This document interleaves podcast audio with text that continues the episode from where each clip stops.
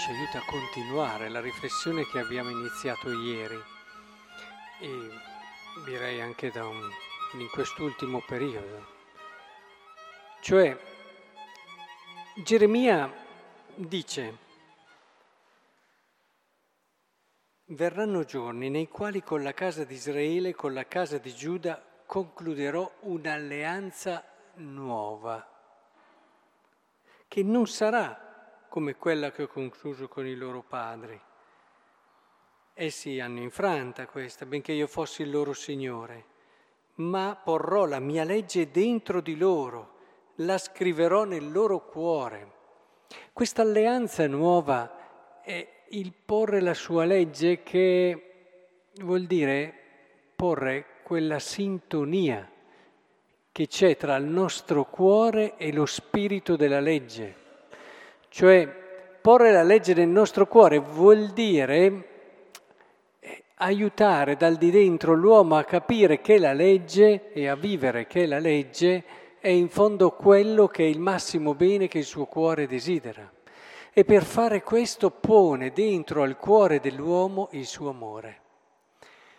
Eh, dicevamo anche ieri, occorre un'ascesi, un cammino spirituale per comprendere che Dio ci ama perché non è assolutamente scontato questo. Anche quelli che dicono, ah, ma Dio è amore, Dio mi perdona, sono quelli che probabilmente lo hanno compreso meno questo amore di Dio. È rimasta un'idea nella loro testa, perché se tu usi questa idea per giustificare quello che sono i tuoi compromessi, i, i tuoi errori, i tuoi peccati, vuol dire che è rimasta un'idea, che è rimasta un'idea ed è tutto dentro di te, non hai ancora fatto l'esperienza vera dell'amore di Dio. Ma l'amore di Dio, quando è davvero riversato nel nostro cuore e noi ne facciamo questa esperienza, allora ecco che il circolo si conclude in modo profondo attraverso la fede. Ecco che non si riesce, non si riesce a non dare tutta la propria vita al Signore, perché l'amore è l'unica cosa che ci condiziona lasciandoci liberi. È l'unica cosa che ci può forzare lasciandoci liberi. E non c'è legame più forte, legame più tenace del legame dell'amore. Quando noi facciamo l'esperienza dell'amore eh, vero, ecco che, lo abbiamo visto in tante esperienze di amore profondo, questo sentirsi come delle catene, tra virgolette, catene d'oro, catene sante, catene che, perché l'amore è così, non ce la fai mica dopo. È più forte di te, mi hai sedotto, Signore, mi sono lasciato sedurre e non posso non seguirti per rimanere con Geremia. Ora, l'amore va a toccare le corde giuste e soprattutto ci fa sentire quella sintonia con la legge che trasforma la legge da quella che è morte ci uccide, ci rende peccatori, ci rende alla legge che ci trasforma, che ci eleva e che ci rende sempre più pieni e santi. Ora è importante che comprendiamo questo. Questa è la legge nuova, fare l'esperienza dell'amore di Dio sul serio. Chi l'ha fatta non, non ha potuto non dare tutta la sua vita al Signore. Per questo è importante farla. Per questo è importante non rimanere ai margini di questa esperienza ad un livello puramente emotivo, sentimentale, e allora c'è il momento in cui va bene, il momento in cui va male, il momento in cui... Ma vede San Filippo Neri quando è arrivato, Dio gli ha dato una grazia particolare, quella di fargli fare l'esperienza del suo amore sotto forma di globo, di fuoco che è entrato dentro di lui e gli ha piegato delle costole, eh? perché è un'esperienza particolare. Non guardate lo straordinario, che è la cosa che conta meno, guardate il significato, il significato profondo di questa esperienza. Dio che fa entrare dentro di noi, e, e se c'era qualcuno come San Filippo Neri che eh, pregava e continuamente viveva di Dio e nella sua esperienza quando iniziava la messa si sapeva quando iniziava, ma non quando finiva, perché sistematicamente si perdeva in estasi nella contemplazione dell'amore di Dio, tanto che il chierichetto lo sapeva, si prendeva su, andava, poi dopo un po' tornava perché quando si accorgeva che stava finendo l'estasi.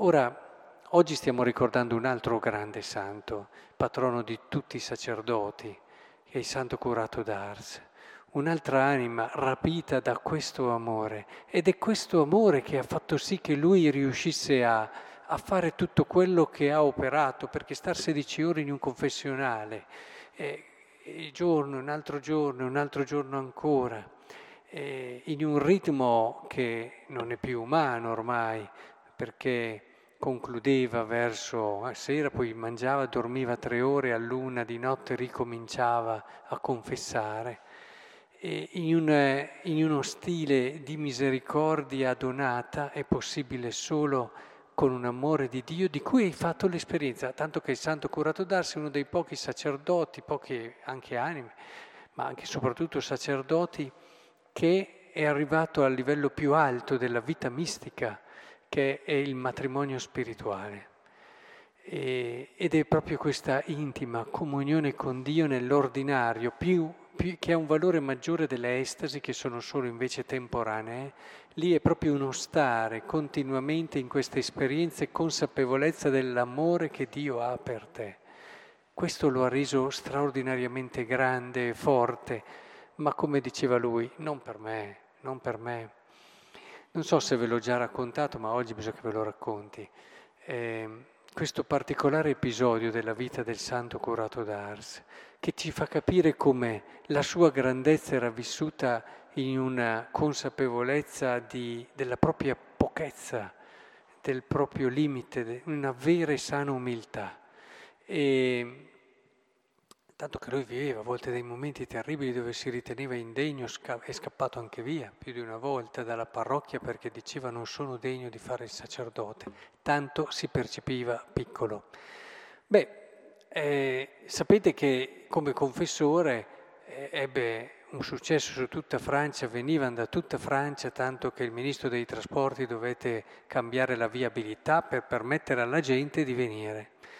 Era ormai famoso in tutta la Francia per le sue virtù, per la sua santità, soprattutto appunto come confessore. E un suo confratello gli mandò scritto che insomma si sorprendeva che una persona ignorante come era lui, eh, con così poca competenza, eccetera, eh, stesse lì e avesse ancora il coraggio di esercitare il ministero. E, e c'è tutta questa lettera dove spiega tutti i motivi per cui dice insomma non si vergogna, insomma, ma si ritirino.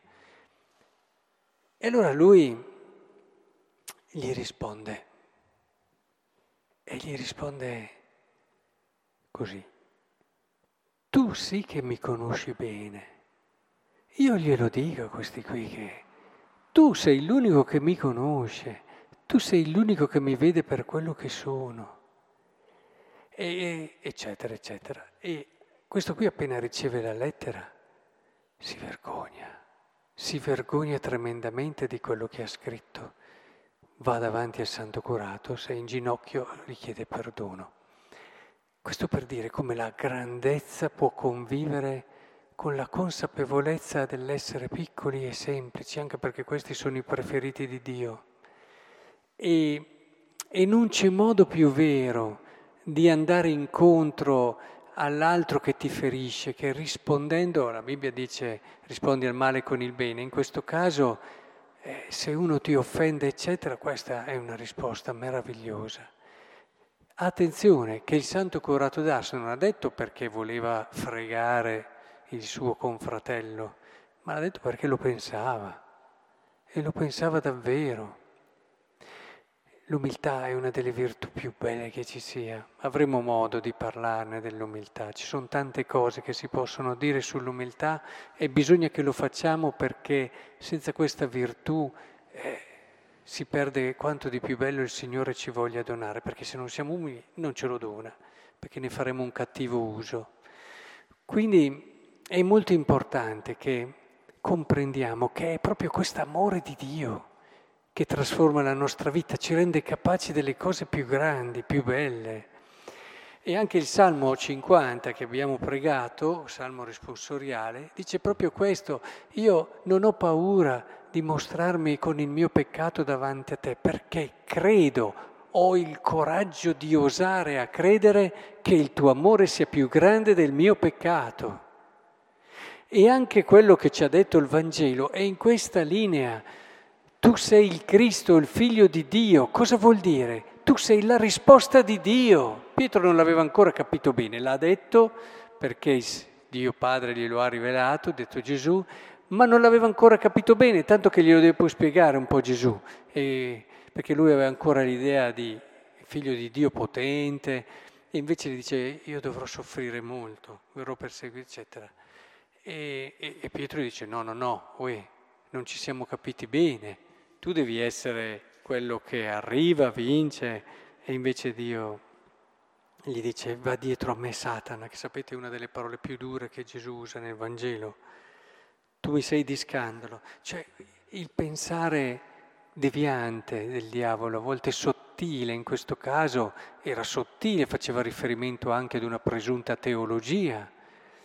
E no, no, non è così come anche nelle tentazioni di Gesù. Eh sempre molto sottile il diavolo.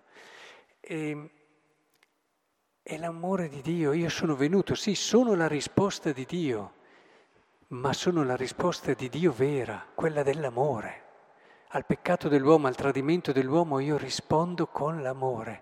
Ed è questo amore di Dio che noi dobbiamo pregare ogni giorno, che possa entrare nel nostro cuore, ne possiamo vivere l'esperienza, che passi dall'essere solo un'idea al diventare un'esperienza vera. Sarete sorpresi di quello che con la nostra povertà potremo fare e riusciremo a fare.